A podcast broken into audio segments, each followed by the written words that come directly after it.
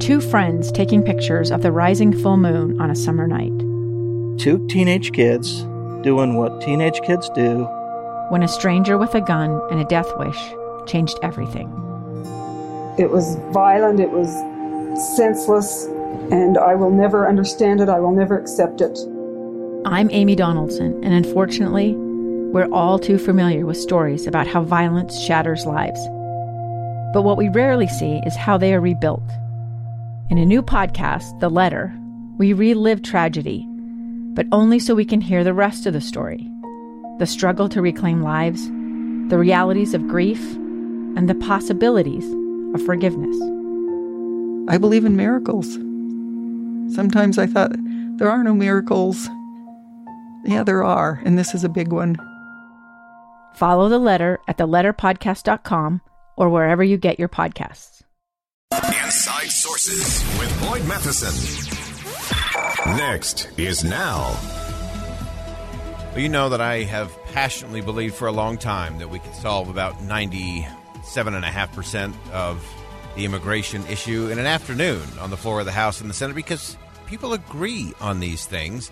But the loudest voices tend to drown them out. We have political parties and many politicians who would much rather use immigration as a wedge rather than a bridge to actually solve the problems of the country.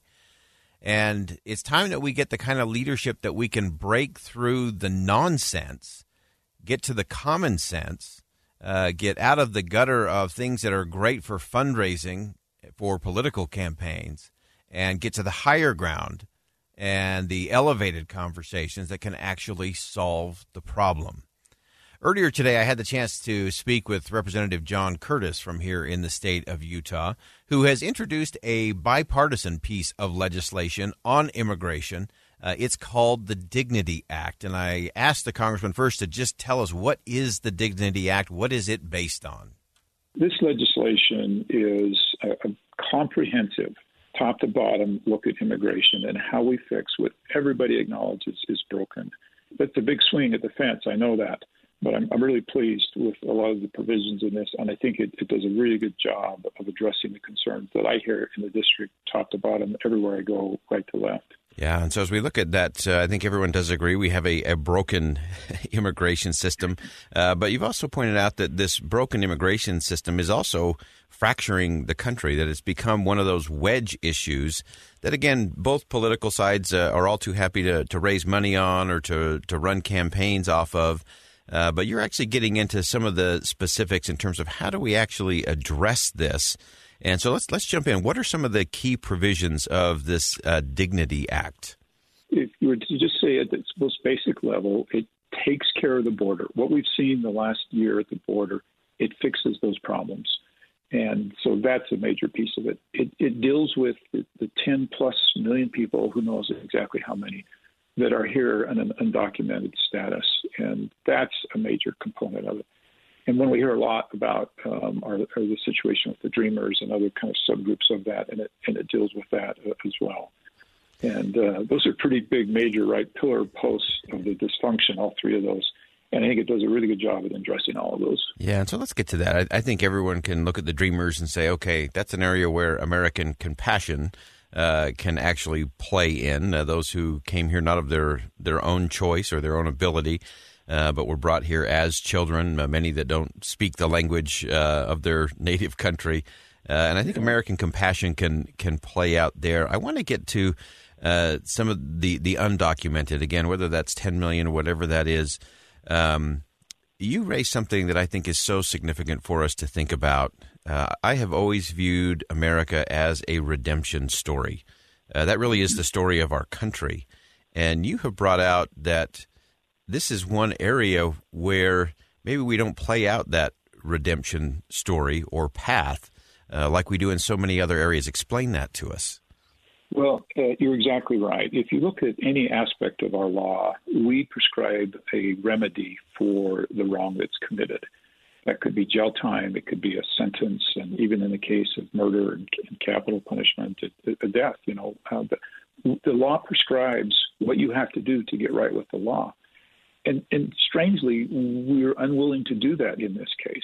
and and that's caused this huge problem. We've been unwilling to say this is how you get right for the wrong that you have committed, and uh, it's it's kind of funny if you look at, at, at U.S. law. We do that everywhere you look. You steal a car, here's the penalty. If you if you shoplift, here's the penalty. If right, everything we say, here's the penalty. Here's how you get yourself right. Mm. And this is the one case where we where we haven't done that. And any attempts to do that somehow get poo-pawed as um, I don't know, un American or right, like anybody that stands up and says, "Look, here's how we provide that remedy," is somehow slayed as, um, "Oh, you just want to, you know, you just want to." And I can't. The words are escaping me, but I think you know what I mean. It's a it's a very vitriol world. Yeah, yeah, and I think this is this has so many important parts to that. So, talk to us just real quickly of some of those steps. So, this path to redemption. Sure. Uh, give us some of the the pieces of that. Well, the major component is a, a 10 year period of time at which, if somebody comes forward, obviously they have to come forward, which is one of the big problems right now. Where are these 10, 10, 12, you know, how many are there? They have to come forward and enter what's called the Dignity Program. And if they enter the Dignity program, they sign up for a 10 year program where they must um, not have any criminal violations. They pay their taxes. Not only do they pay all their normal taxes, they, they pay a 2% surcharge in addition that goes to fund border security. Mm. Uh, and then over a 10 year period of time, they will pay that 2% of all their wages plus um, $10,000. They must be employed during that period of time, must obey all the laws. And then at that point, during that period of time, they get well, what would be best people would understand is, let's say, a worker's visa during that period of time. At the end of that 10 year period of time, and by the way, you also during that 10 years, you are eligible for zero government benefits. So no, um, no Medicare, no uh, welfare uh, during that period of time, no free riders during that period of time.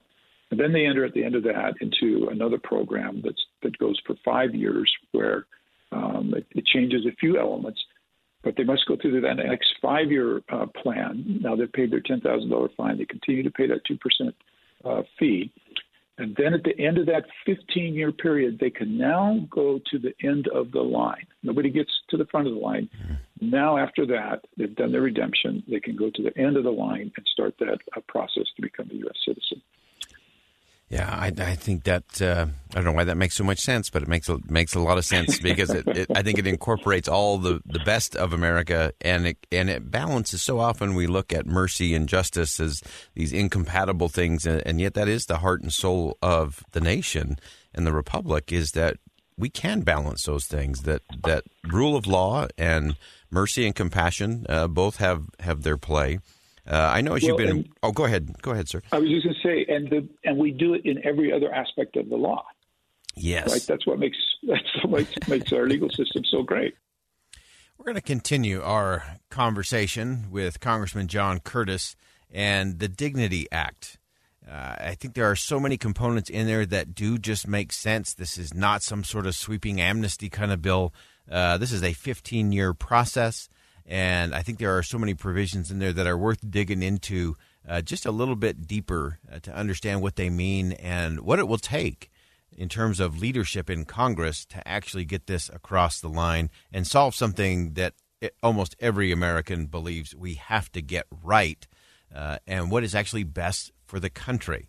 So we'll continue that con- conversation. We're going to step aside for bottom of the hour news and we'll talk about the Dignity Act how could immigration reform actually help solve the worker shortage and be good for the economy and American workers? We'll talk to John Curtis about that part of the program coming up next. Inside Sources. Inside Sources. Inside Sources. Where KSL offers Utah deeper insights on the news. Host Boyd Matheson divides rage from reason and elevates the conversation on issues crucial to our community. On KSL News Radio 102.7 FM and 1160 AM. We're continuing the conversation I had earlier today with Utah Congressman John Curtis on the Dignity Act.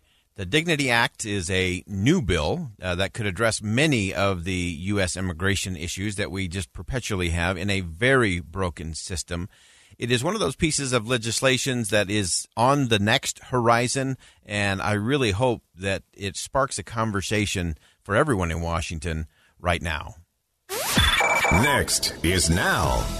As part of your work with this, obviously, this is a bipartisan effort, uh, and it's also an extraordinary coalition. You've brought together American business leaders, agriculture, farming, faith based community, uh, immigration reform groups, border security experts. So you've really brought together uh, all the key players, I think, in a way that hasn't been done with a lot of the previous attempts uh, to tackle this. And so I want to get into to one other part of uh, this legislation, uh, and that is just the impact uh, on the American workforce and economy, because I think you've incorporated some really unique components there that will be really great for American workers, for the economy, again, really lifting uh, all boats there.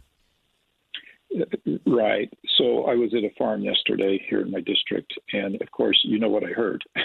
we can't get workers. Yeah. Right? Yeah. And and every business I go to, right, and highly, I mean, you, you name it, whether it's our ski resorts, I, our, our ski resorts literally are not opening all of their runs because they don't have workers to run the lifts.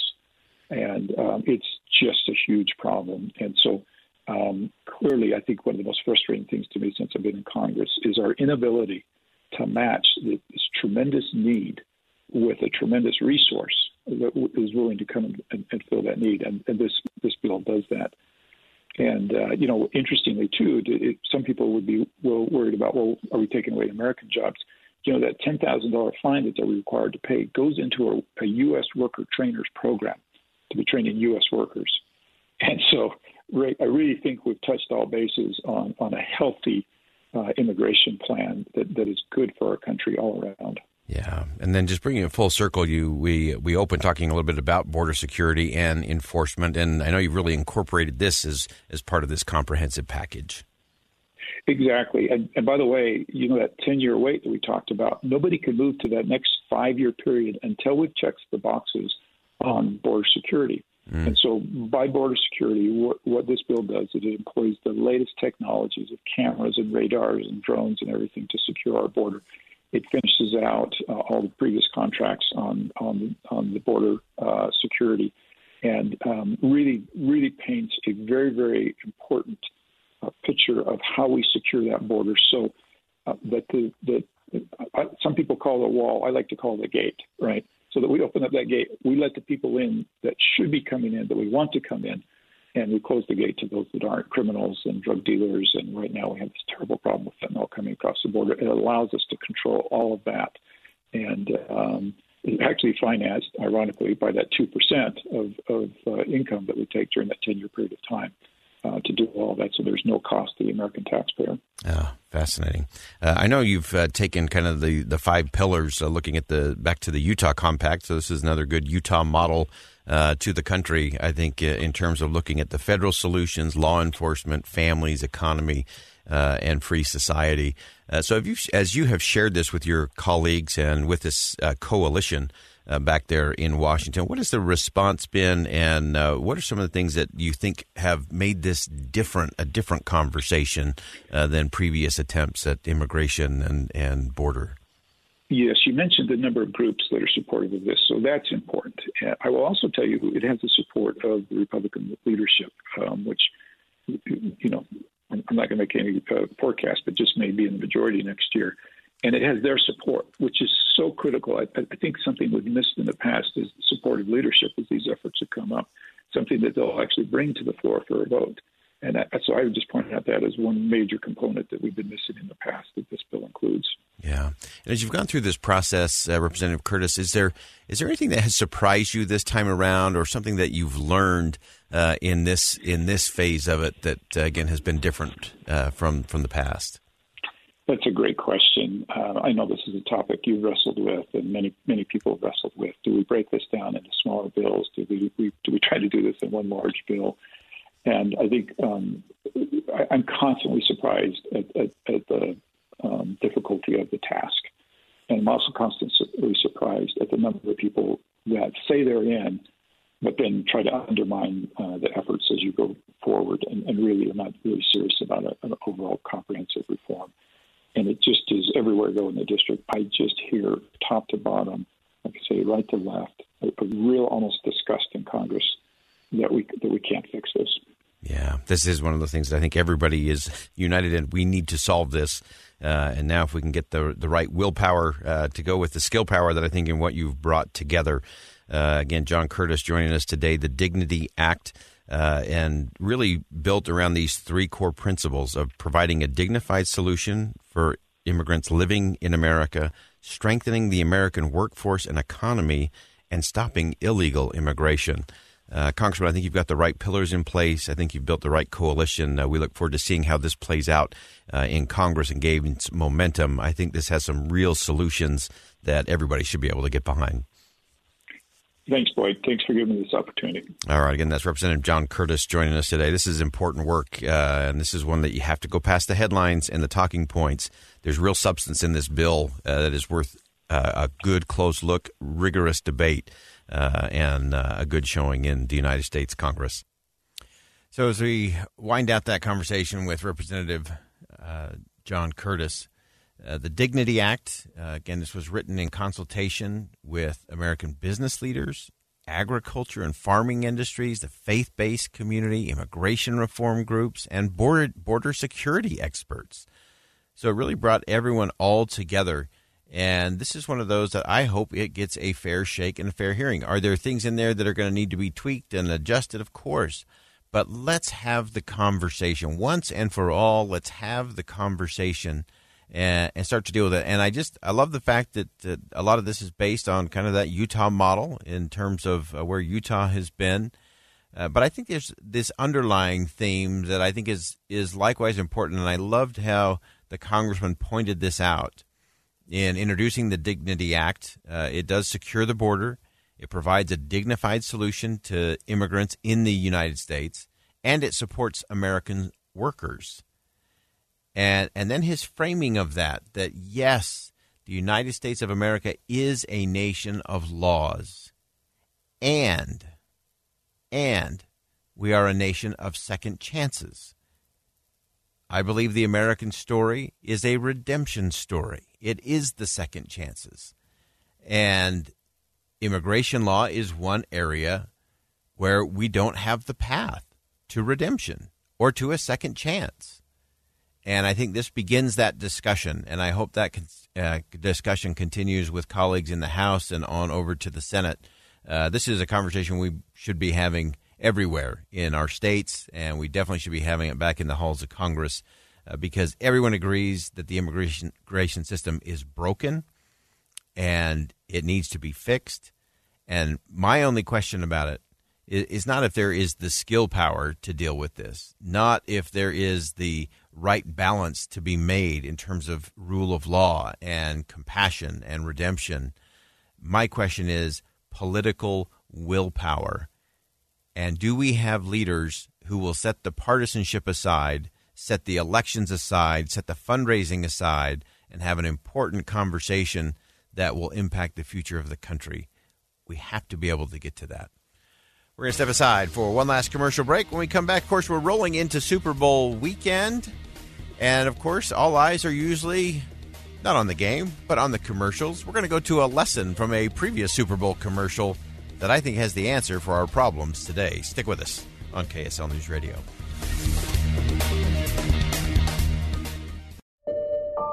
I'm Dave Cawley, investigative journalist and host of the podcast Cold. Don't miss Cold's new season 3, where I look into the unsolved disappearance of Sheree Warren, a woman last seen leaving her job at a Salt Lake City office in 1985. Police cast suspicion on Sheree's estranged husband and boyfriend, but never made any arrests or recovered Sheree's remains. Find Cold Season 3, The Search for Sheree, anywhere you get your podcasts.